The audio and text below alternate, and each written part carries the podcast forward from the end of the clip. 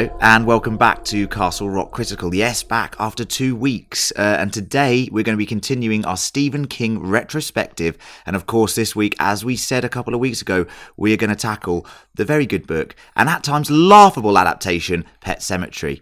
Just a quick spoiler warning we're going to spoil all of Pet Sematary. If you haven't seen it, go watch it, come back, listen to this. Uh, today, I'm joined by our very own, and John, you'll appreciate this because uh, last week we did Cujo and Tad. Okay. Tad was a uh, annoying child, but this is a very whiny uh, child, an annoying child as well. Ellie, Emma, yes, you remind me of her so much. Hi. And of course, her beloved, mangled, reanimated, decomposing, foul, stenching pet church, or as we call him, John. And to be fair, mate, uh, I saw a lot of similarities in personality with you and Church. Hello. Yep, that's just how Church sounds. Um, so He does smell funny. he the odor is you know pungent um first of all before we jump in to the review uh, there's a few pieces or one piece of castle rock news and that's just to reiterate that the show is out in digital release now right now it came out on october 15th so if you're a stephen king fan listening to this um, and you've seen it promoted on one of the stephen king uh, facebook pages or reddit and you haven't seen castle rock yet and a lot of people were talking to us before uh, the season came out on those threads saying, uh, you know, they don't want to pay for Hulu. It's an unnecessary expense just for one show. This is the perfect opportunity to purchase the show, watch it, uh, 10 episodes. I think you get some bonus content as well. And then by doing that, you can listen to the podcast afterwards, obviously episode by episode if you like. So it's out now on digital release. All right, let's uh, let's kick off this review uh, of Pet Sematary. I'm going to start it like I started last week's review of Cujo. And if you haven't listened to that yet, go check it out because Cujo is hilarious. Um, we had a very good time with that one. Uh, but the way I started that one off is I, I gave a Rotten uh, Tomatoes synopsis review of uh, of the film, and this is uh, Pet Sematary's one. Pet Sematary is a bruising horror flick that wears its quirks on its sleeves to the detriment of its scare factor. I completely disagree with that review, um, but we'll, we'll we'll come on to that in a bit. Um, Why have you used that one then? uh, just because I don't know what they're thinking saying that, John. I, I don't know what they're thinking saying that. I'd like to know what bruising i- is in this context. Yeah, what is bruising about this film? I mean, it, it lacks any sort of scares. Well, there is a kid that gets run over. I mean, that's quite raw. You don't see it though, do you? Yeah, I just think it's a weird word to it. use.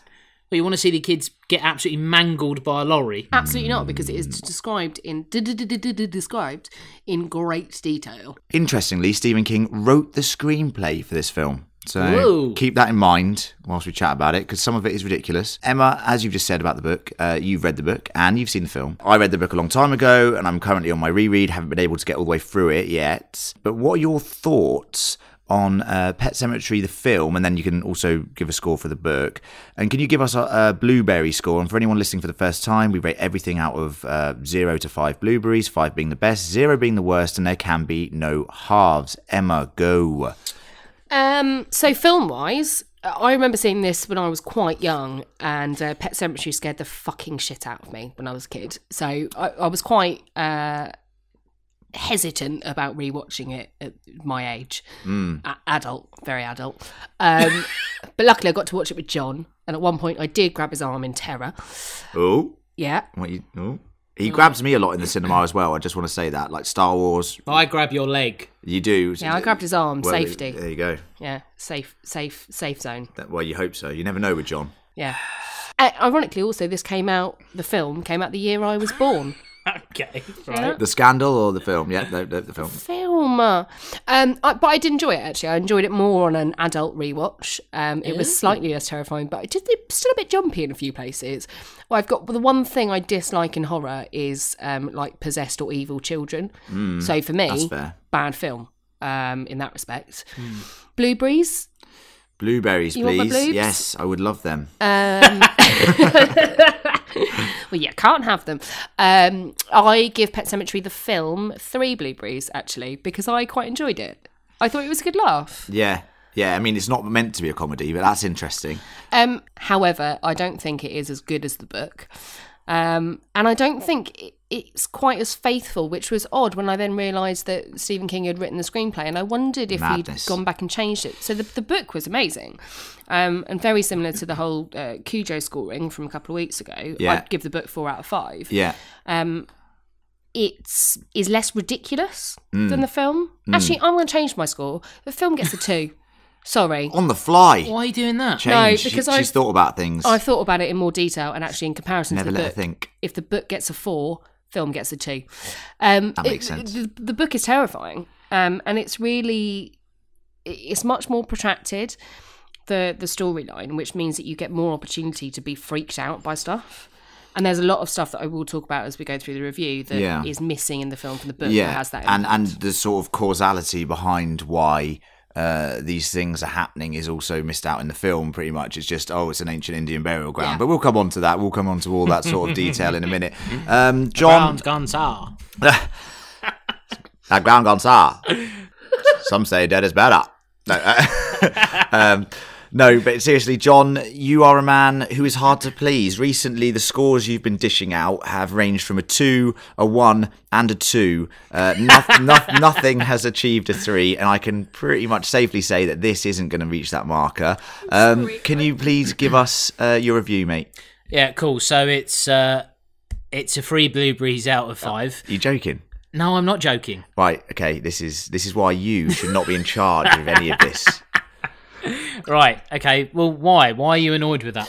I just figure that you know you give some uh, you give some harsh scores out. You, you know you gave the Queen episode seven of Castle Rock, the Queen, which is arguably a great episode seven, three fucking blueberries, and you've given this three blueberries. It's it's, just uh, okay, but it's all about context, isn't it? oh, I guess so. But the, you know, but let's continue with your review. Okay, so uh, this is I, I this is one of my favourite '80s comedies.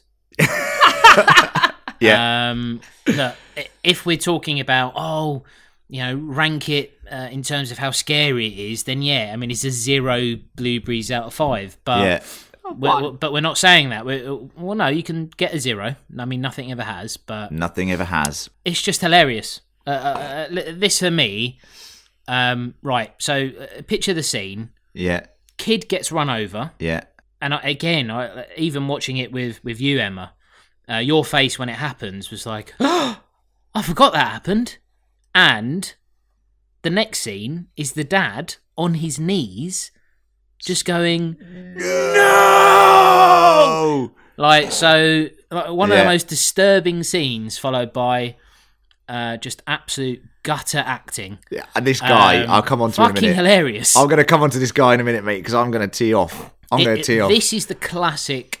So bad it's good. Yeah, um, and it's really bad. Yeah. uh, which pushes it up to really good. Yeah, and I think Cujo last week suffered from the fact that it was on the cusp of actually being decent, like as in good, but it just failed and it didn't hit the sort of terrible levels enough to be hilarious. So I can understand your reasoning there, John, to an extent. I still think it's absolutely ludicrous. Um, now I'll go next. So, uh, as I said, read it before ages ago. Seen it a couple times ages ago, rewatched it very recently, obviously, for this. Now, I remember it being quite a horrific story. I watched it when I was younger as well, Em, and, and I remember it being quite horrific. And, you know, the material that could have been adapted um, with stuff like the Wendigo, which we'll come on to in the main body of the of the review, um, it's quite scary. And but the film, as I best can describe it, is an absolute joke. Uh, this guy, this, this, the acting and the dialogue. I mean, I couldn't believe it when I said saw that Stephen King was the adapted screenplay, like writer. Was this during his drinking phase? I, I, don't- I have Because no a lot idea. of weird shit happened during that. Well, he admits that himself. Yeah, I, that's fair play, but like the, the, the even just the acting and the directing, the main actor uh, playing Lewis, Dale Midkiff or whatever you call him, he must be the worst actor I've ever seen in a film. Oh my god. You just honestly, the delivery of some of his lines, he looks confused constantly. Like I don't understand his delivery. I don't understand his motivations. He is awful. He's got good hair though. Well, you know, he's he's a heart hair. in the eight- in the eighties. He's probably a very good heartthrob, so I can understand some of the casting. Yeah. Um, but Judd, he's a good character. He's my favourite. Um, more so because he's very well characterised in an episode of South Park or two Brilliant. uh, and and that made this ep- this made the film for me better because I was thinking about the brilliant um, parody that South Park did of him, Yeah. uh, which was excellent. The end is very disturbing. It is a disturbing ending to the to, the- to the film uh, when you aren't laughing through the middle of it. So for that reason, I'm going to give it a two blueberries. um, I'm also stuck in the rut of giving things low scores at the moment, but that's because Just so negative. well, you know, for a man that is the hype man, I'm actually, I, I think we've swapped places, if anything. Um, I'm going to give the book a four. I remember it being good, and I'm halfway through it right now, and I'm thoroughly enjoying it. So I, I, I can see elements of the book in, in this film, but, you know, it just feels to me corny and. uh, Like you said, John, so bad it's funny. And look, I had a good time watching it. I'm not saying I had a bad time watching it because I, I even messaged you guys like midway through it, like going, "This What is, is this?" this is hilarious." Your words were, "You didn't tell me this was a comedy." Yeah, and I was just I was in hysterics with some of it, and that to be fair, you know, that is enjoyable at times. Now, You know, I'm going to say something. So, in the last few weeks, I've read Cujo, and Yeah, now I've read book. Pet Sematary. Right, both Yeah. great books. What I have discovered is that Stephen King has a bit of a thing uh, about two two things. One, killing children. cock the other. Uh, no, sex. Oh right, okay. So I don't know if you've got to this bit yet in the book, which I probably didn't pick up the first time I read it. There's quite weird, detailed sex scenes. raunchy, It not raunchy, just weird. weird raunchy. I entered her hard and erect. It is a line that was But you used can't- more you than can't once. do that Can't- you can't- film? and you can't do it any other way, to be honest with you. No, no, well, you could. but I, it wasn't necessary to have that. It, it was so that particular scene. um, Uh, no, actually, there was one just after Vit, um, Vit Pascal dies.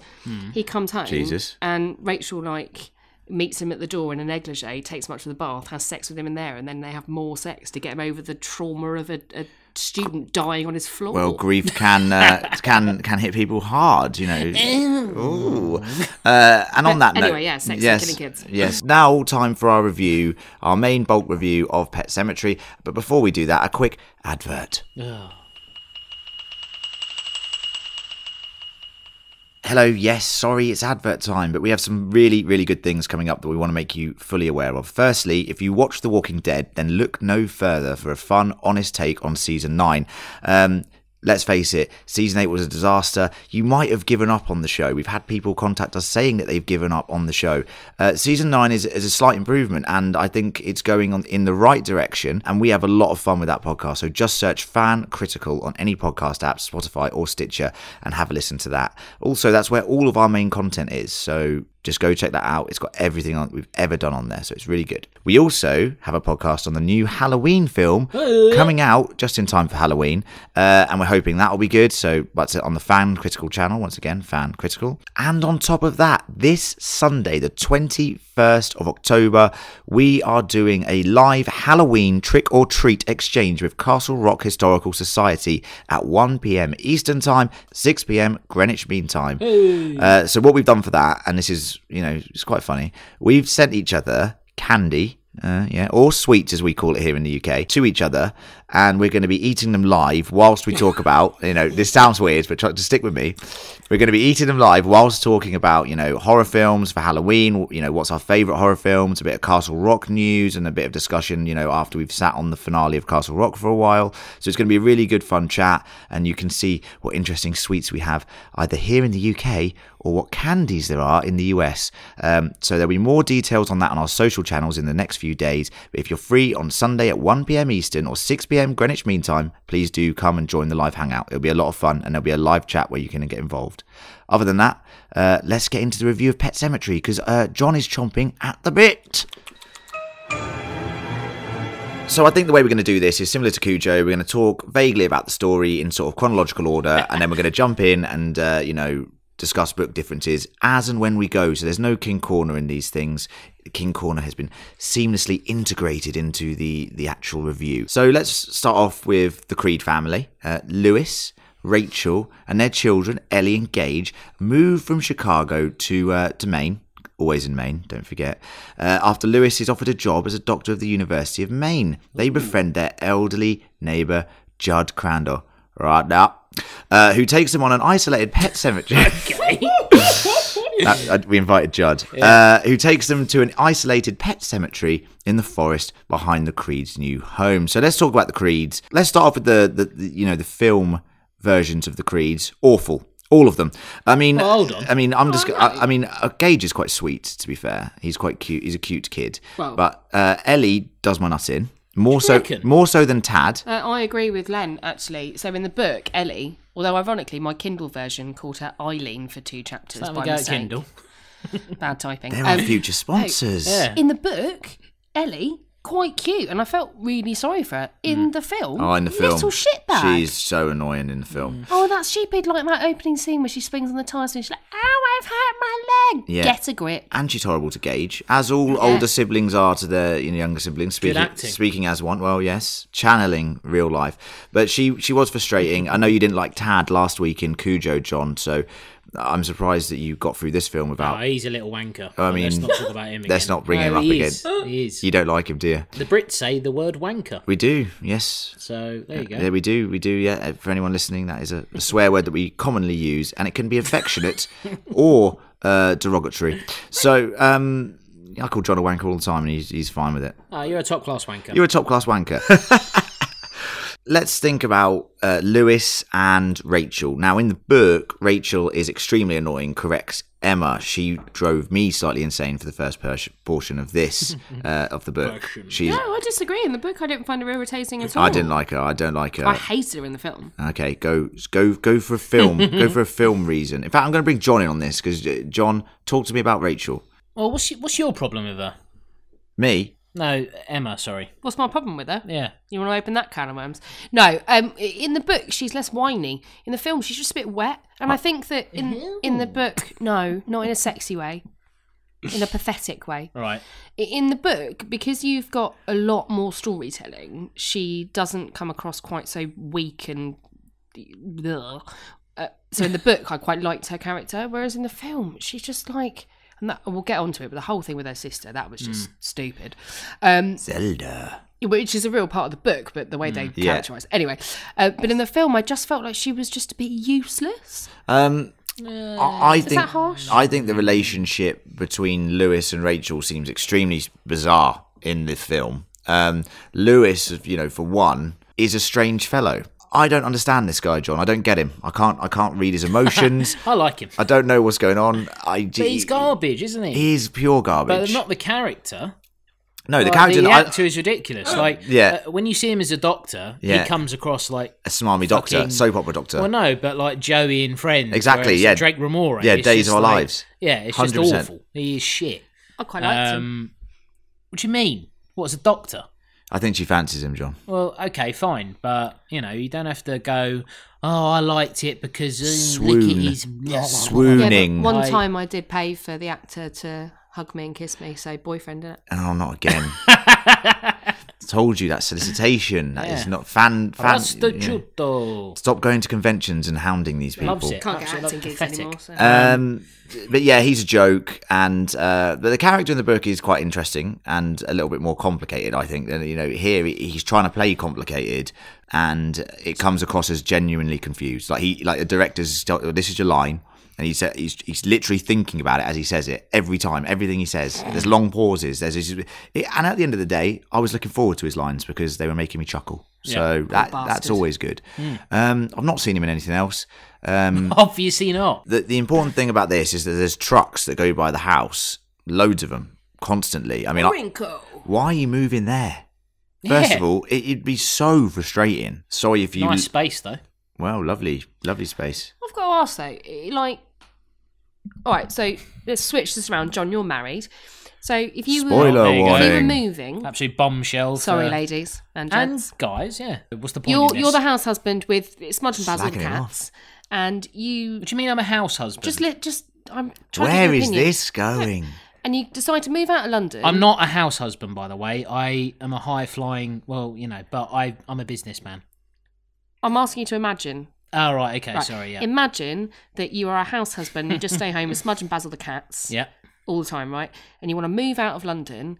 And so Michelle, Wouldn't your happen. wife, goes, It's all right, I'll go and look at some houses and pick one. Hmm. And then you she picks one. Yeah. And then two months later, you just get in the car and drive there and go, Oh, yeah, cool, I like the one you picked. Would you ever let that happen? I don't know. Like if it was like a mansion, Yeah, but how would you know? This is the point. Like, what I don't get is how this guy has just gone, Yeah, I'm going to move you to Maine from Chicago, Yep. and I'm just going to pick a house. No one gets to see it. You've not even seen a picture of it. I've not No, even described it to you. yeah, okay, but with the internet, you'd look it up on like Zoopla. Yeah, but not in Or 1989. You wouldn't, Good would point. you? Or you know some uh, okay, but you know Imagine with- you're living in the 80s. Can't wait for the remake. Oh, but you'd look it up, you go, oh, that, that looks good. Like, they wouldn't put sour ground in the advert. yeah. No, but they might put ground's next, next sour. to major highway or you know something like that. Good connection. This is what they probably put. You miss sellers, you! Um, yeah, but I, look, I think it's a lovely house. Oh, Um, very much I think so. if you can look after your kids and stop letting the, the smallest one wander off, then you'd probably be all right. Put a gate up. But yeah, put a gate. Put a gate. They've been around Put for a safe years. gate. They have been around for a while. Right, fair point. Um, so Judd, my our boy, goes, "I don't want to go down that road, now, because da- down there's the pet cemetery, right?" So he takes That's him, what da da da. Sorry, mate. so uh, he takes him down the old uh, pet cemetery, uh, and it looks it looks very um, think I just weed myself. Yeah. Okay, good. it looks uh, it looks like a little uh, little cemetery for pets, so that's good. Yeah. yeah, Uh, that's good. Yeah. very much so. Yeah. And this uh, doesn't look like a cemetery. you, you, you, you, you kind of uh, i was kind of underwhelmed by the scale of the pet cemetery i think in the book it, it, it's meant to be a lot bigger um, it's meant to be you know quite vast it feels like an an, an alternate sort of realm Hundred percent. It's meant to feel like this other sort of space, like like like we've uh, said in Castle Rock, Todash space is meant to feel like a void, like a some sort of massive entity, and not just this little small collection of of graves. That's really interesting because the way it was portrayed in the film felt to me bigger than what I'd imagined when I read the that's book. very that's very interesting. which is odd uh, because I imagined it quite small and a bit kind of. I was about to say wonky. I'm. I'm talking about the whole thing in general. Wonky Wonky donkey. donkey. I'm thinking about the, talking about the whole thing in general, but but it, it- for me, Yeah, it, the ju- rest of it much bigger. yeah, it just felt very fake, uh, which is fine because it is fake. But once again, a bit of production values wouldn't have hurt at Mm. all, considering they saved so much money on the acting. So. Uh, pay a lot for church though. Um, so they've all moved in, seen the pet cemetery. Church, the annoying cat, is is Ellie's cat, and you know John is our church. On his first day at work, Lewis meets Vic- Victor Pascow. Well, he's, I say meets him. Um, he's a jogger, and he's brought in uh, with severe head injuries Oh, uh, from a car accident. Um, so he doesn't really meet him. He's sort of dead when he gets there. Um, but as he's uh, sort of just given up on, on Lewis, he didn't really try that hard anyway to save him. Probably there was no way to save him. Uh, you know, Victor uh, gets up and he starts talking to him about you know the ground. You know, the ground is sour. Ground is sour. The ground is sour. Don't go there. He even mentions Lewis by name, and Lewis is like, "What the fuck? You know, I don't understand. How he? How do you know my name?" And then he just dies. blah, blah, blah. So How do you know my name? Why is he asking that? why is it? That's not the question. Fucking should hell, be you were dead a second ago. What's going on here? Uh, but the most important thing is the recurring ghost of, of Victor Pascal in this film. Now, for me, it was silly. For me, for me, this is this is just silliness because I believe in the book, and I'm going to ask Emma this because I need clarification. But I don't remember him appearing that often, other than in the dream sequence that we're going to talk about in a minute. Uh, I think possibly once more. Um, this is partly the reason why I rated this film a two. Um, because fuck me, the, the Victor Pascal is the most ridiculous piece of shit I've ever Ter- seen. terrible actor as well. Because in, in the like book him. he's well, you would, wouldn't you? He's a friendly ghost. Yeah, but he, Not I don't Ca- like he's what not he's wearing. Casper. yeah, but it's not like that in the book. He turns up in a dream. He, he gives him a little bit of advice, and then that's it. Hmm. That's Yeah, it. It's not some weird like. He felt like an extra in a zombie film, or like he couldn't believe his luck if he's an extra. How many lines? He's getting more lines than anyone. Hmm. Judd's sitting there going, oh, you know, I'm better in lines. Oh, It was just unbelievably appalling, um, but great comedy value. It- well, mm. yeah, it was But very, very, silly. very different to the book, and I felt like at times he came across as a bit of a kind of malevolent, uh, yes, jokey, weird spectre, whereas in the book he's just very. He's quite mute. Uh, he only says a couple of words in the dream. he was ju- he was too sarky. He was too like taking the piss out of Jovial. him. Yeah, he was like he Was like like when she's trying to rush home, and we'll come on to it later. He's a bit like. Oh, what about K nineteen? You know, like seat K nineteen and stuff like that to the air hostess. I was like, "What are you? This is just weird. This is weird." Um, You would like if you were a ghost, Yeah. and I think you would just go, "Oh fuck it, I'm just going to piss about." Have a bit of fun with it. It felt Yeah. a bit like Scooby Doo. yeah, shit, shit episode. Don't no, don't tarnish Scooby Doo with this brush. So he has a dream, as we're talking about, and Pascow comes to him in the dream, leads him outside to the pet cemetery, uh, which is feeling a bit more void-like, alternate dimension-like in this sort of sequence, and says, you know, don't, you know, don't go there. The ground is sour. Don't go beyond the barrier. Don't trespass beyond the barrier. Okay. Build a gate. Build once again a gate. That might solve a lot of the problems. I actually think, as much as I'm usually against this, build a wall. Yeah, well, yes. That's also that's a that's a more fortified response. I like it. That would just stop Um, it? it- yes, I agree with walls when they're stopping demonic entities and reanimated corpses. Yes. that is when I will agree with them. So he wakes up uh, in his little bed, Lewis, and his feet are dirty. So he wasn't dreaming. He actually did wander down to the pet cemetery. So um, inter- Disgusting. disgusting. You know, and how's no one noticing that? And you know, I would not want to clean those sheets. you I asked um, I asked John this question when we were watching this at the weekend. Um, why is he wearing scrubs for pajamas? I honestly, What? Why? I honestly thought that as well. so weird. I was I, Right. I was watching it going, does this guy just love being a doctor? I think John might be right. I think he's like a student doctor they've just roped in to I, play don't, this I character. don't remember saying that. like- no, what? No, what I said was, if you're a doctor, and obviously, you know, I don't reveal too much about what I do, but I am a doctor, and uh, sometimes if Absolute you work, garbage. but if you work, well, all right, well, you know, I'm not a doctor per se, but if you work like the ridiculous shifts that we work, um, This is garbage. you you would just go home shattered, and Yeah. just go to bed. Yeah, covered in blood and scrubs. No, it, they're fresh scrubs. Fresh scrubs. Well, Scrubs. hold on, hold on. But he doesn't wear scrubs at work. He wears a suit and a point. doctor's And a jacket. doctor's No, jacket. What do you mean? He wasn't wearing scrubs, mate. No, but also they wear that for when they're having a laugh and that. Oh yeah, just chilling out at the bar. That's what that's what we did. That's how we know that. That's how we know. Furious. That's how we know doctors. what we do. That's how we know doctors are doctors. So that's solved that problem.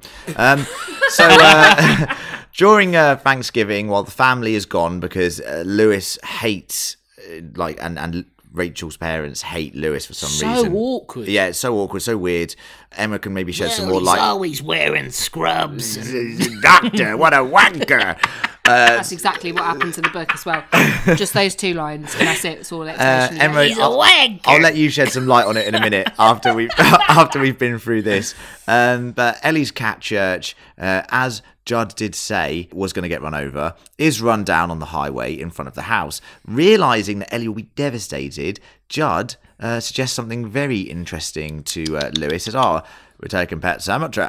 Uh, they go down Pet Cemetery, and uh, they go Yeah. they go to the uh, ah the old Micmac grounds, ah the old Micmac burial grounds. Without explanation, uh, Judd, uh, you know, takes him there across this barrier, buries him there. The barrier. the, the barrier, and doesn't really say anything to him. Don't look down. Uh, doesn't really say anything to him. He's just like, oh, you know, just uh, watch watch out for something.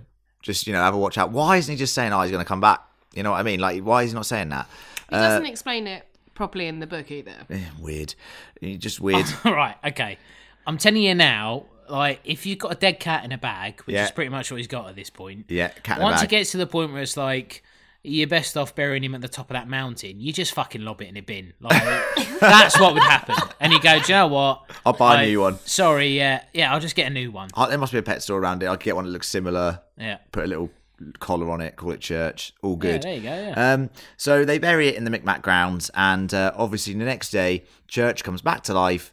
Um, although he is a shell of what he was before, he stinks like John, moves sluggishly like John, and is vicious towards uh, Len. Oh, sorry, Lewis. No, like John. Yes. So uh, Judd Judd explains uh, that he himself revived his beloved pet dog in the Spot. mi- spot, um, and then they have a little flashback scenes, and the flashbacks in this film are hilarious. Um, Unbelievable. so let's just run through that whole section. Uh, why do Lewis's parents hate him? Lewis's why do Rachel's parents hate Lewis? Well, so basically, Lewis is uh, when Lewis was first dating Rachel um, and secretly sleeping together. Oh my! Uh, Rachel's father tried to basically to bribe him by saying, "I'll pay for you to, um, I'll pay for all of your medical school if you just leave leave Rachel." But why? He's a doctor, man. Well, because he didn't think he was, doctor he didn't think he'd ever amount to anything, which is why you know he said, "I knew that this would happen" at the funeral later on. Um, That is awful. and that he wasn't So good bad. enough for Rachel because, of course, they'd lost Zelda, the other sister. Who, I mean, that We'll come on to that. awful. Come on to that. Um, so they were quite protective, but also actually Rachel's dad's just a bit of a dick. yeah, he seems like a dick. And uh, let's you know let's Oh, and Lewis isn't Jewish. Oh well, fair. And let's talk about Lewis. Yeah, well, Lewis. and let's talk about uh, one of the biggest deviations uh, from the book that I can remember, um, which is the fact that these reanimated pets and reanimated people uh, act extremely differently in the book. Um, As in, they're not zombies; they just want to eat people. Uh, they are more. Um, they more tell secrets and sort of they, they, they sort of communicate. no, no, it's genuinely. genuinely true. They actually act like themselves, sort of, but they're obviously different. And then they tell secrets to loved ones, and that ends up affecting people in very dark and mysterious ways. More, and I think I find it more scary than the fact they just come back and want to kill you. So in the book, you get more of a backstory about the Micmac burial ground, and, and this is where we start talking about the Wendigo as well, yeah. and, and the impact of this power up at the burial ground and, and past the, the barrier that they walk through. So actually, in the book, they say specifically that of the animals that have all been brought back, and at this point, you don't know anyone's ever brought a person back. Hmm. Only Hanratty the bull became violent. The rest of them just became a bit thick. Yeah, So they're just sort of a bit dumb. like most um, animals, but yes. but sort of vacant. What a stupid dog you got there. but so Sit. So when Sit. you go back to talk about Judd's dog Spot, when he comes back, he's just sort of standing around looking ridiculous, and his mother's not terrified because he's not covered in fucking blood. Not Cujo Mark Two. Not Yeah. Cujo Mark Two. Um, and one of the things that's really obvious when Judd's talking about this that he's different is that Spot just lets him wash him in the bath without even Hmm. um, like wash him, whereas before he would never let you bath him at all. So he was just placid, Placid. and stupid, Well, you know, there's and nothing he wrong with smelled that. like dead. It smelled, smelled like dead. Okay. yeah. Whereas in the film, and I totally get why they've done this in the film, they just make them horrible, violent, hideous animals. so when Church comes back in, in that bathroom scene, uh, in the film, that ridiculous, like, oh, hi, I bought your rat, and drops it yeah, in the that's bath. weird. Yeah, In the book, I don't remember him shouting that out in the film. they it can was the talk afterwards. subtitles. They can talk as well, I'm wouldn't they? just saying. in the um, in the book, he um, he just appears sitting and swaying slightly, kind of floppily on the toilet seat, like on top of the toilet, Sounds while lovely. looking at Lewis. Nice. But one of the best descriptive things in the book is that the animals just sort of can't quite walk right, and they're kind of flopping around a bit like I don't know, they've had a stroke On or drugs something. or something. yeah, or stoned. drugged up animals. Yeah, that's in- weird. it's interesting, isn't it? And and we'll come on to the sort of human characters in a bit because that's you know they're they're very different as we've said. Like they they don't uh, just want to eat flesh and you know kill. Yeah, I mean, there's no consistency. There's no consistency You've got the that. humans that are just absolute murdering psychos. Yeah. And the cat that's just a bit of a dick. Yeah, I mean, he, he does scratch him once, but that's it. You know Mm. what I mean? Um, so, unfortunately, sometime later, because as John said, they didn't uh, baby-proof the new house, or you know, and didn't just look after their children. Gage is killed by a truck along the same highway that Church is. The family is devastated, as illustrated, um, you know, by Lewis getting on his knees and screaming, "No, John," uh, which was easily one of the highlights of the film. Yeah, I mean, just hilarious, isn't it? I mean, what are they? It's just like it's the it's the Star It's the Wars. eighties. It's the eighties. The Star Wars one. Yeah. Yeah, it's. I mean, it's the it's the Darth Vader, just the no. Yeah, but that Like, they they they've got no excuse for that one because that one was in like 2005. right? Well, yeah, I mean, so, so, that is awful. that is awful. Um, it's just ridiculous, isn't it? But I mean, that's that's all he's got in his locker. That guy. I mean, look. It was we all know yeah. he's not an actor. He's obviously a doctor. Yeah. cast in this film. yeah, So I, I don't know what you want out of him, but surely you'd, you'd watch that back afterwards and go, uh, "Can we just get rid of that scene?" you'd watch the dailies and you'd be sitting there going, right, well, we have to reshoot that because it's awful. Or let's Don't think, say a word. Just, Just- just- you just- should just be like, just look distraught, man, Rage. um, so Different film that. Gage, Gage, bless him, gets absolutely splattered by the truck. Emma, any you want to talk about some of the scripted, uh, descriptive details in the uh, book? Can I be honest? I don't actually because it was fucking traumatizing. Yeah, is, uh, yeah, you were saying it's it's quite traumatizing, I They guess. um, so they one of the things they did well with this is that you saw his little shoes, and then like the, yeah, that was all right. the body bit. But it, so in the book they describe it in like him going out the road, going it's his shoes and his jumper's been pulled off, and then they refer to um, Stephen King refers to his cap full of blood.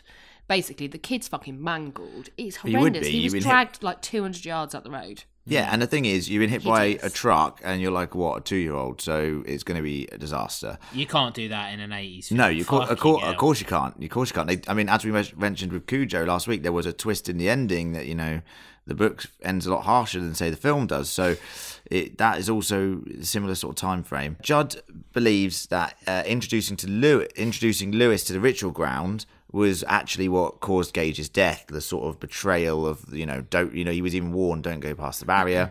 He tells him the local story of a man named Bill Baterman uh, who buried his son Timmy in the Micmac ground. Uh, this is just getting ridiculous. After he was killed in World War Two, and then Timmy returns, and, and this flashback's also hilarious. Timmy returns. Timmy Have returns. you ever played that game where you uh, like make up a story between loads of people? This is what this sounds like. Yeah. So Yeah. everyone gets three Yeah. words each. Yeah, I mean, That sounds like the that game. flashback of like them going to like uh, as an angry mob going to kill the reanimated Timmy um, literally had me in stitches. The They're how correct to do that, though. No, they are correct to do that, but but the, he's trying to escape, like the the man, and Timmy's the, the the father, and Timmy's grabbing him, going, "Me no live no more. Me hate living." I had the subtitles on, and that is what he's saying. Is that And I- really what I promise you, he goes, "Me hate living. Me hate living." I was just like, "Oh Jesus, man, this is awful." So this is quite a, a diversion from the book. So Len, you mentioned earlier about like when people come back, and Yeah. I wanted to wait for that beautiful impression. To be Yeah. honest, It is just like that. Um, in the book, they turn up, and, and this is where you start to get the impression that there is something else afoot at the Micmac burial ground. Yeah, In that, um, Timmy just starts telling the three guys that Bud's with, and and Bud, Judd, the three guys that Judd is with. I was thinking about buddies, um, Judd and Weiser. Judd things that no one else would ever know, like dirty, horrible secrets that he Yeah. knows about them, but also in other voices. Now, one of the things we don't have in the film is Judd's wife Norma, yes. which change I think changes Judd's character yeah, completely, he's a very solitary character in in in, in the film. which is not accurate. And she dies in the book, doesn't she? yeah, it's heartbreaking. Norma dies of normal circumstances. Well, she has a heart attack, and Yeah, Lewis so- saves her, yeah, and then um, then she does die a few months later, Yeah. and that's where you get um, a lot of backstory on Rachel and her sister. yeah, makes sense though. That. Um, but anyway, yeah. So this is so Timmy is the first time that we really understand that there is something like a, a malevolent spirit. or, Yeah. you know, we talk about the Wendigo that knows things and Yes. is is making these reanimated humans fucking awful. But actually, Judd and his mates leave, and it's um, Timmy's dad that sets the house on fire and kills them both because he can't. yeah, he ki- the he kills himself. Yes, because he can't bear the idea that he's brought back some weird wormy in dungaree wearing fruit. well, you would be you would be very concerned. I mean, Lewis doesn't really get the hint. He gets several attempts at it in this in this uh, you know pet cemetery, and he doesn't, he doesn't really get the get the idea. really paying attention, is he? No, um, It's a bit weird that the, so the actor that plays Timmy Hmm. is actually the same actor that plays Lewis. Did you know that? Faces. Oh, but I literally, I was just, I was just sitting there going, "What are you talking about?" I was like, "Is that true? No, it can't be true." Anyway, moving on from this garbage that John's just making up. Lewis doesn't listen to uh, Judd saying the most famous line of Pet Sematary. Sometimes dead is better. Uh, doesn't listen to that line, Good that. and uh, unfortunately, Surely he should have gone. Sorry, dead is that is uh, better. Butter? Yeah, so- batter. you do have to have the subtitles on with Judd, and it does help quite a lot. But um, he takes Gage, he digs him up, uh, which is very disturbing. He digs him up, uh, takes him over to the old uh, Micmac burial grounds, um, leaves him there. Can you stop calling it that? That's what it is. I know, but That's what it is. Are the old Micmacs? Um, and uh, basically, uh, literally minutes later, it seems Gage is, you know, back and somehow not mangled at all, absolutely fine. Just got really disturbed eyes, and is kind of reminiscent of um, Chucky in Child's Play in a way. Um, that's sort. I mean, that's my honestly. I know we talk about hilarious films, but I did watch that very young Child's Play, and it, it really scared me for a Oh, long, that long. is hilarious. It did. It, it, it, really. Yeah, it's hilarious. Um, but it still disturbs me to this day, John. So Mm. no Child's Play jokes. But in all seriousness, um, he he reminded me a bit of that. Thoughts on the fact that he's just come back as a homicidal toddler? Well, I mean, again, like, uh, where's the consistency? Why, Yeah. why is it that you've got? So Timmy is just. I mean, he's a bit. He was eating someone at one point. Yeah, I know, but He turns around, he's got one of those fake arms. but then randomly buy. he's just wandering around in the house. Like, I don't know what he was doing then. Yeah. But, um, Me no wanna people- live. scaring people that are trying to put their washing out. Yeah. Um, you've then got this cat that's a bit of a dick. Like, oh, I'm having a bath here, and also, why are you scratching my face? Yeah. What's wrong with you? Yeah. And then suddenly you've got this uh, little kid that's just going on a, a absolute killing spree. And he's he, he, he's like an assassin. This kid. He's he's taking down people But ten is he- times the size of him. But By he's- the he's- throat with his teeth. what the fucking hell? What? No, no, I mean Well, he's he teamed up, hasn't he, Well, let- with uh, with Church? Richarchi. Well, let's talk about um, let's talk about Judd's demise. So I was devastated because his undoing was the Micmac grounds. After all this time, he loved those Micmac grounds, said our Judd, and Hmm. Very uh, irresponsible. very responsible, very irresponsible. Yes, Yeah. he uh, he goes uh, upstairs because he hears Gage being weird, and he knows that Lewis has taken him up there. Don't do it, Lord. Lewis, don't you do it, Lewis? I know what you're thinking, Lewis. Sometimes dead is better. But in the book, the whole like retrieval of Gage's body is Hmm. so much longer and more detailed. Like he breaks, he, he breaks into a graveyard, digs his son's body up, Yeah. and then has to get out again. I I mean, it's mental. Like Yeah. the whole thing is insane. Yeah, He's that picked is a as well. Like when, It's like when really he's when he's sitting there, with a little little fella yeah, in his arms. That is Yeah. that is a killer scene. yeah. Um, obviously, the actor is still confused, and Yes. like, I think he's actually laughing during the scene.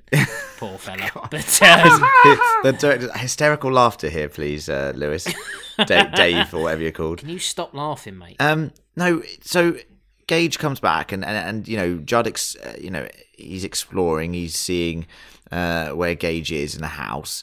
Um, somehow gets bested by Gage. I have no idea how he gets his Achilles slip. Fucking awful. Um, it, you know.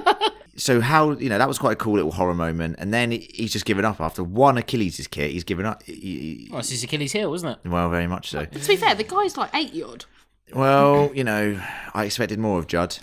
and then Gage just climbs on top of him and This is what I'm talking about. Open. The zombie stuff. This is what I'm talking about. Makes It no sense. Makes no sense. But Gage is going for it. I mean, it was it- look. I have to say, this is the most horrific part of the film for me.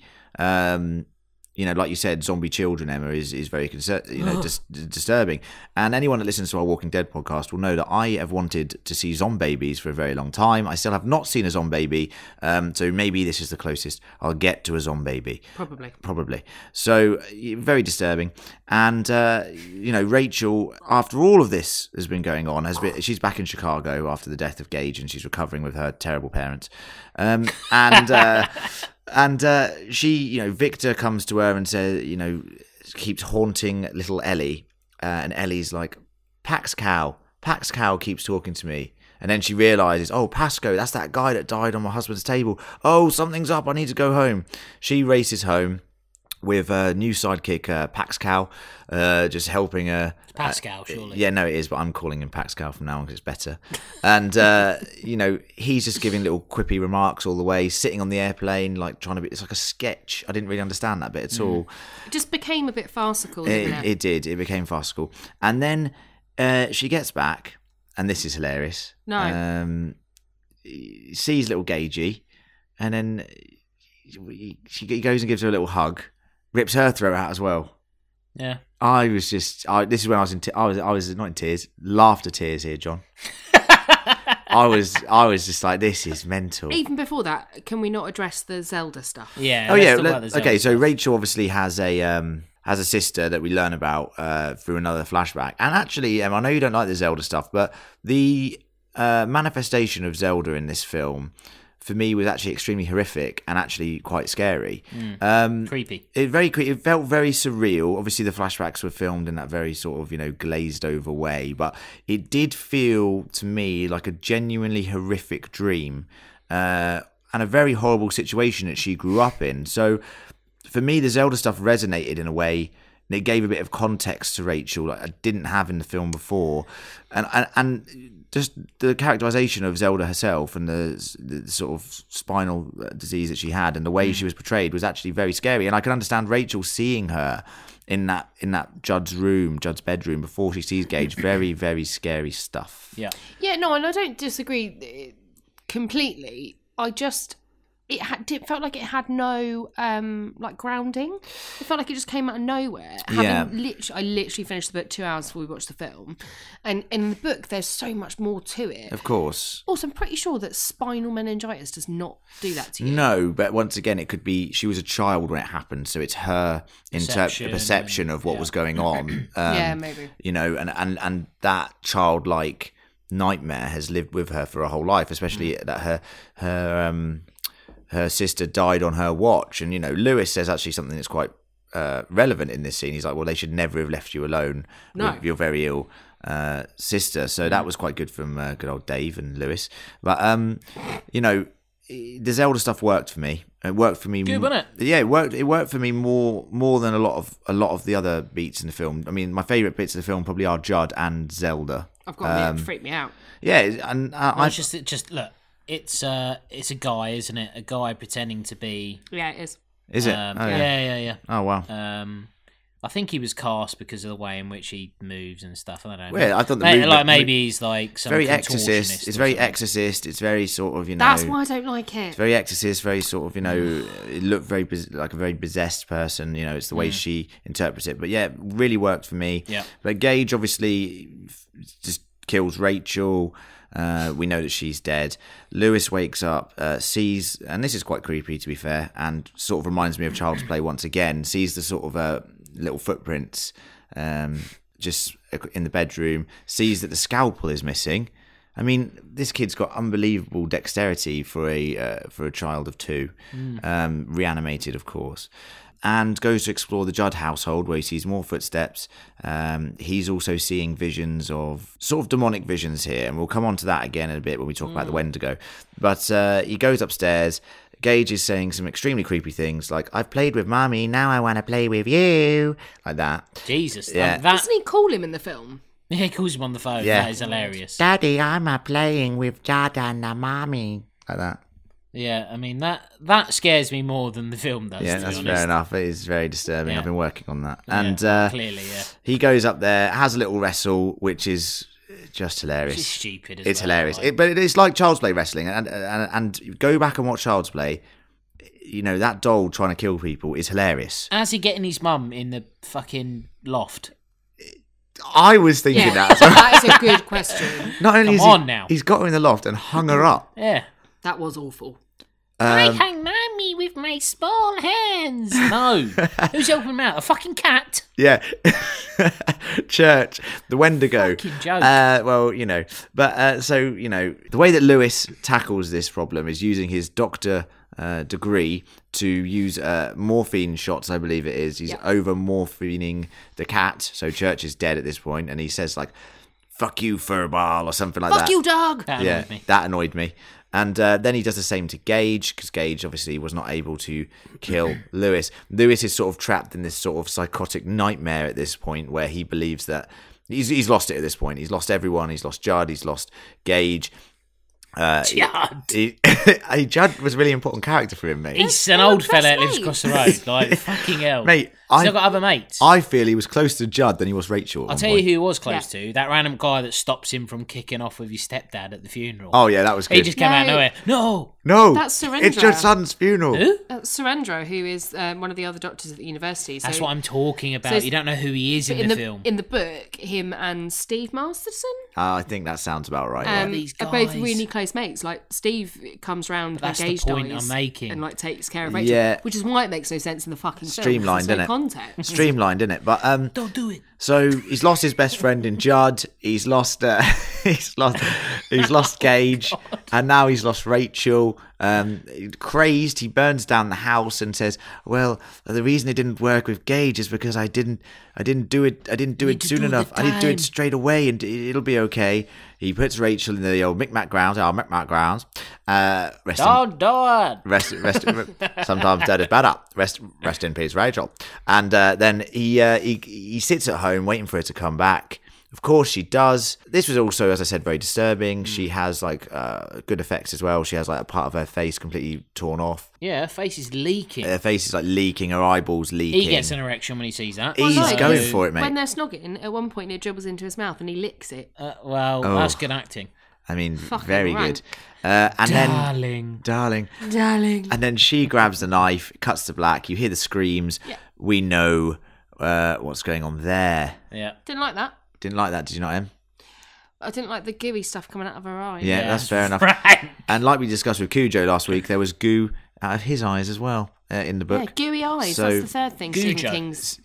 Cujo. Goujon. That, that is the thing that Stephen King is obsessed with gooey eyeballs. Um, Hmm. So, you know, that's the end of it. And uh, a very sad demise for Lewis. He was warned by Pascow.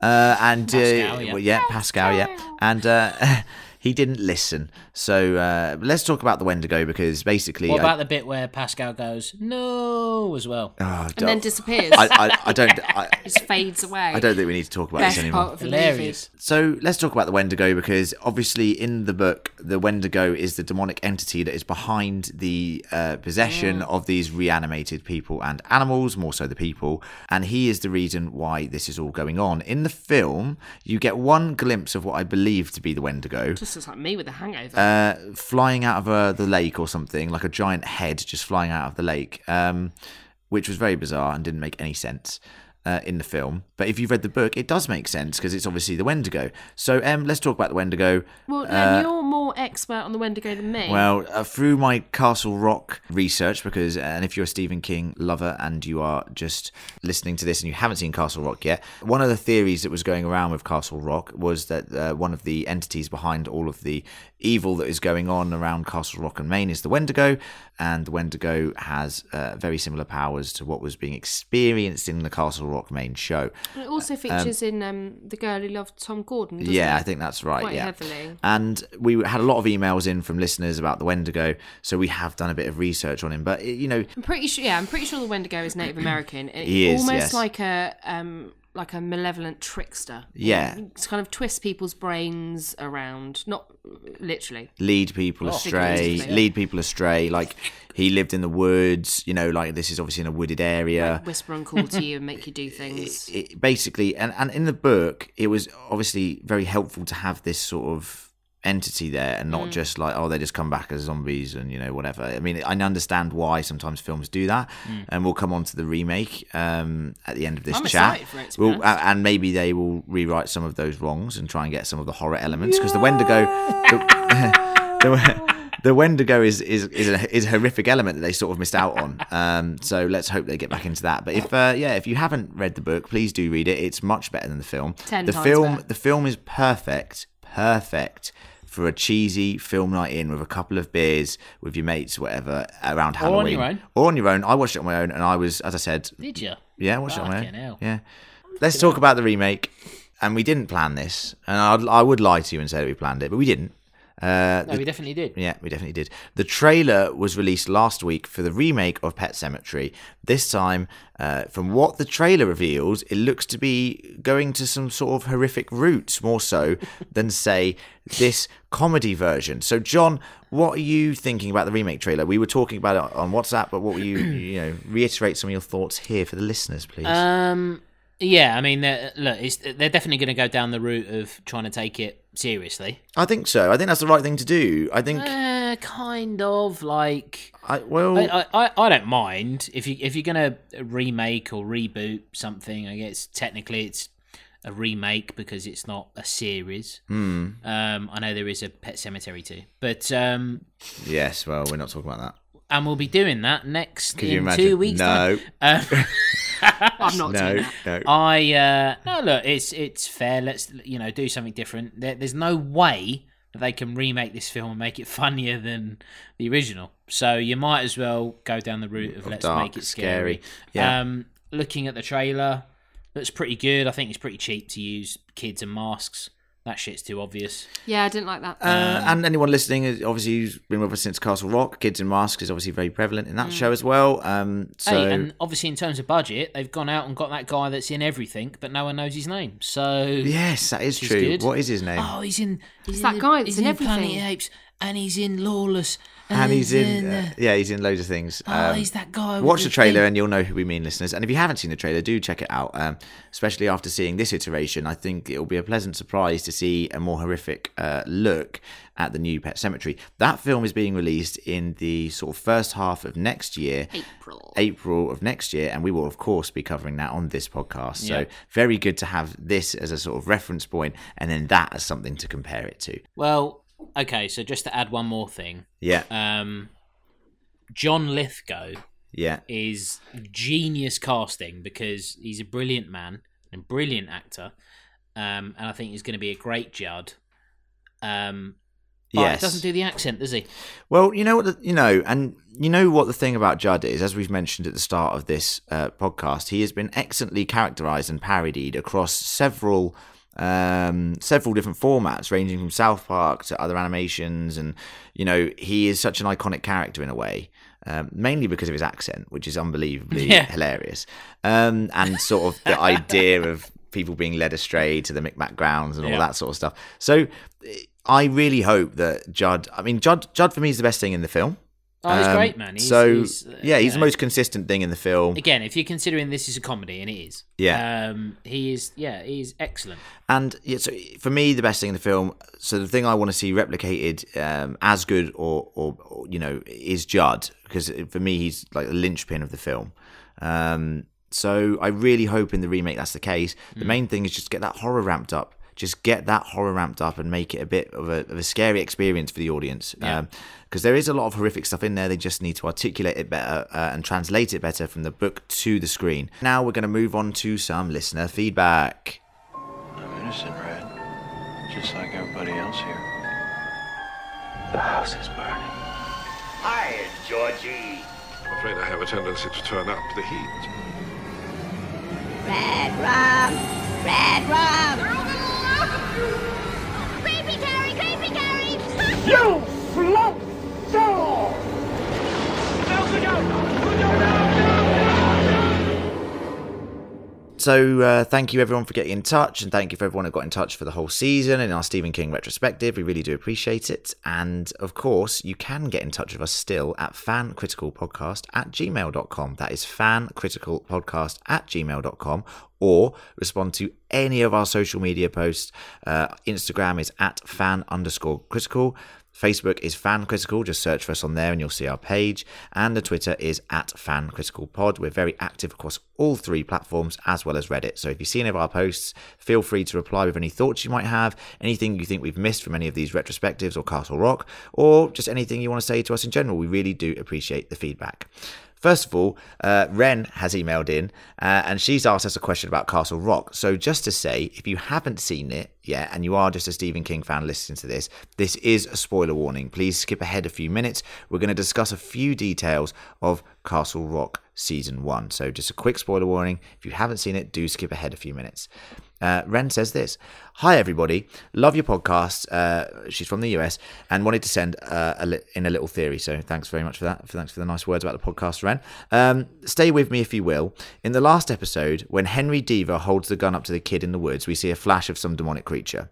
Uh, I really enjoyed that. Some of the others didn't. That's me talking then. Uh, and this is Ren. Well, here's my theory. What if, when the creature is the kid, when the creature in the kid is threatened at gunpoint, he reveals his true form.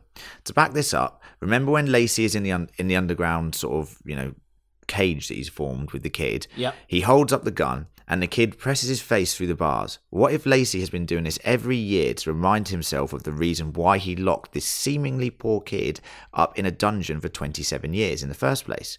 On that theory, Ren, very good point. point, and we have said uh, in the podcast that uh, I was a big believer that that Lacy has seen uh, the true face of the kid as well, uh, being his um, obviously an off-camera interaction, uh, being his motivations for uh, capturing the kid in the first place. But the idea that when he's threatened, uh, people see that face is extremely interesting, especially if we go back through the season and look at some of the characters who have been affected by him. Uh, like the Nazi guy in a prison cell. Yeah. Maybe when he threatened him, he saw the true nature of the kid, and that is what, what got him. What do you reckon to that that, that theory, guys? That Well, when think- he's threatened, you see you see his true form. I think it's interesting. Maybe that's what the show is is trying to get at because he's not very often threatened, is he? Because he's uh, powerful.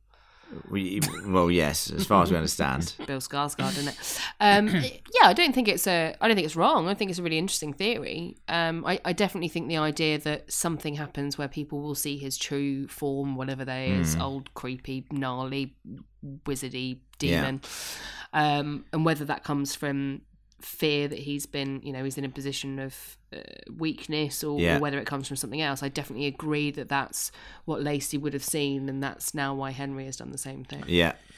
Well, I mean, why not just shoot him if he's going to appear as this s- creepy little old devil fella Yeah, yeah. Like, if if it's that if it if it's that consistent, if Yes. it's like every time I point a gun at him, you know, it gives me the look.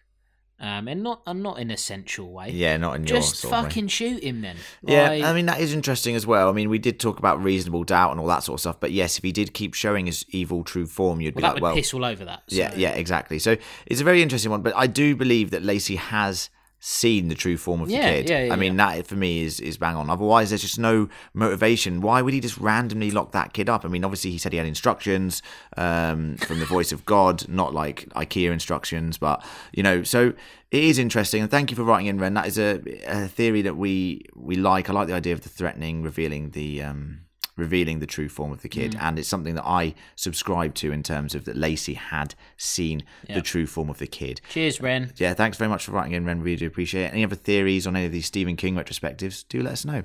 Uh, Mike has let us know his thoughts on Pet Sematary. He uh, he watched it in preparation for this podcast, as I'm hoping uh, lots of you did. Yeah, it's nice that our listeners are, are doing doing the homework that we set them. Um, Well, and can we blueberry the homework?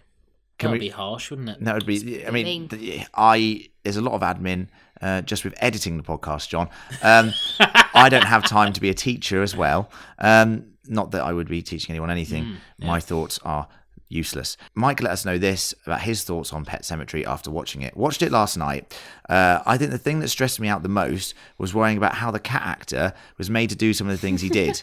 uh, poor kitty. What the fuck? Great Uh, shout, Mike. very, very good point because, like we said last week with Cujo, I was impressed with Cujo with all the jam he was eating last week and all the treats he was getting. Uh, he's doing Well, a lot of five acting. of the dog actors did die. well, mental. And uh, No, no, that that is isn't not true. That isn't true. It's Emma just trying to be Right. sadistic. Sorry. Um, but yeah, the cat. I was impressed. To be fair, I was impressed by some of the stuff it was doing. Yeah. Um, its glowing eyes, obviously. I'm sure it doesn't do that on cue, but I was impressed with uh, with some of the acting that the cat did. Yeah. Uh, most what the fuck line uh, Mike says, and I agree with him on this, and I didn't want to mention it until now because Mike's bang on. Um, when Rachel is trying to call home and trying to get hold of Lewis after Lewis has gone to the Micmac grounds to uh, bury Ga- uh, Gage, and she doesn't know that obviously, um, the parents of Rachel, who we despise anyway, uh, are like, "Oh, don't worry, dear. Um, maybe he went out for a hamburger or a chicken dinner. You know how men are when they're left alone." Um, you're spot on there, Mike. That is easily the worst line of the week, uh, if there was such a thing, or the no. I'm torn between the two. But um, what do you think about that, John? When I, I know you very well, and, and you know what I know what you're like when you're on your own. I'm uh, like I'm hungry at the moment, so Yeah. the idea of going out for a hamburger or a chicken dinner is yeah, excellent. Yeah, but you're not on your own, Um, are you, right now? So. Bloody wish I was. Yeah, well, Um, doesn't surprise me. yeah, I mean it's uh, it's utterly ridiculous, but um, it is funny. It is Um, funny. and again, if we are classifying this as a, a comedy, and it is yeah, yeah. uh, one of the best comedies in the last, you know, 50 Twenty years, twenty years, yeah, Uh, thirty years, 50 years. fifty years. Oh God. Um, I, uh, I I loved it. Uh, It's yeah. just hilarious, isn't it? Yeah, if someone does ask me, "Oh, you seen any good comedies recently?" Yeah, Pet Sematary. Isn't that a horror film? Nah, mate, you just got to see it. It's hilarious. Yeah. That's what I'll be saying to people. Yeah, so, um, thanks for writing in, Mike. Um, just to um, just to reassure. So uh, when it comes to church, yeah, and uh, and obviously uh, we all know, as with Michael the dog that that plays Cujo in uh, in Cujo. Uh, anyone want to hazard a guess at the name of, of church? uh, as in the real life name of the cat. Yeah, It's going to be something like Bingo or Brian. close. It's actually Stephen. Stephen. the cat. Stephen the cat. So Stephen the cat. Um, so what they did is they actually uh, they had a uh, a veterinarian on set. Was it Lewis? Because he could be a veterinarian. Ah, I might be a veterinarian. Um, but uh, What? so Jud. yeah, but I can't do an impression of No, Lewis. no, you can't. um, because it's just him just looking confused at stuff. But they they had a, a veterinarian on set um, that made sure that uh, that the cat was uh, Stephen the cat Was okay. um, was was fine, and um, so that bit where the cat looks dead, yeah, it's you know they've given it a little bit of sedative. yeah a little bit of sedative. Fair enough. I don't think you could do that these days, but fair enough back then. in the Yeah, well, you back then you could you could give it a little sedative, and, Yeah. and the bit where uh, Lewis looks like he's giving the sedative. Yeah, Um, that's just, I mean, it's not a real needle. It yeah, doesn't actually. It- yeah, of One of those course. Halloween ones So- pushes back Because in. Stephen would have been furious at Yeah, that point. no one panic, uh, Stephen. No animals were harmed uh, on the making of Pet Sematary, which yeah, is I mean, a uh, few were killed, but none were harmed. None were harmed. It was instant. Uh, Yeah. No, so yes, thanks for that. Uh, thanks for writing in, Mike. Uh, we'll let everyone know in the next few minutes what we'll be covering in the next two weeks. Um, and that's it for this week, everybody. That is it for this week. Uh, Pet Sematary, uh, something that I thoroughly enjoyed, even though I know we've had a go at it. It was genuinely very fun Brilliant, to watch. It was very fun to watch. Five blueberries. Uh, more enjoyable than Cujo, but I enjoyed Cujo the book uh, more than I did Pet Sematary the book, which is interesting as well. And Emma enjoyed the book and sort of enjoyed the film, yeah, it's just that creepy kid thing, isn't it? creepy kid thing.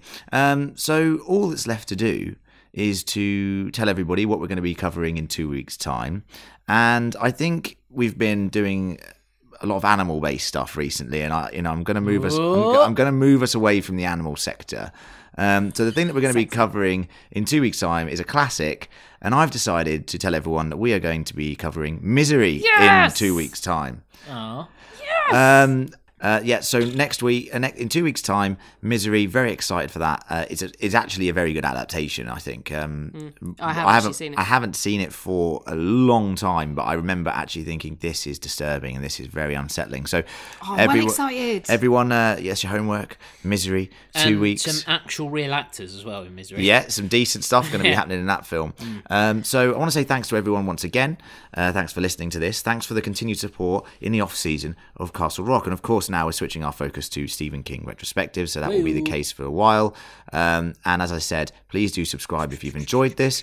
Please do. Uh, check out Fan Critical for The Walking Dead. Any films that we're doing, our Halloween content that's coming up. Um, please do subscribe to that channel as well. It's the same gang of people. We still talk the same, but now just about different things, not just Stephen King. Uh, so I want to say thanks to Emma. Thanks, good night. I want to say thanks to John. Cheers, mate. And, uh, you know, Sometimes that is better.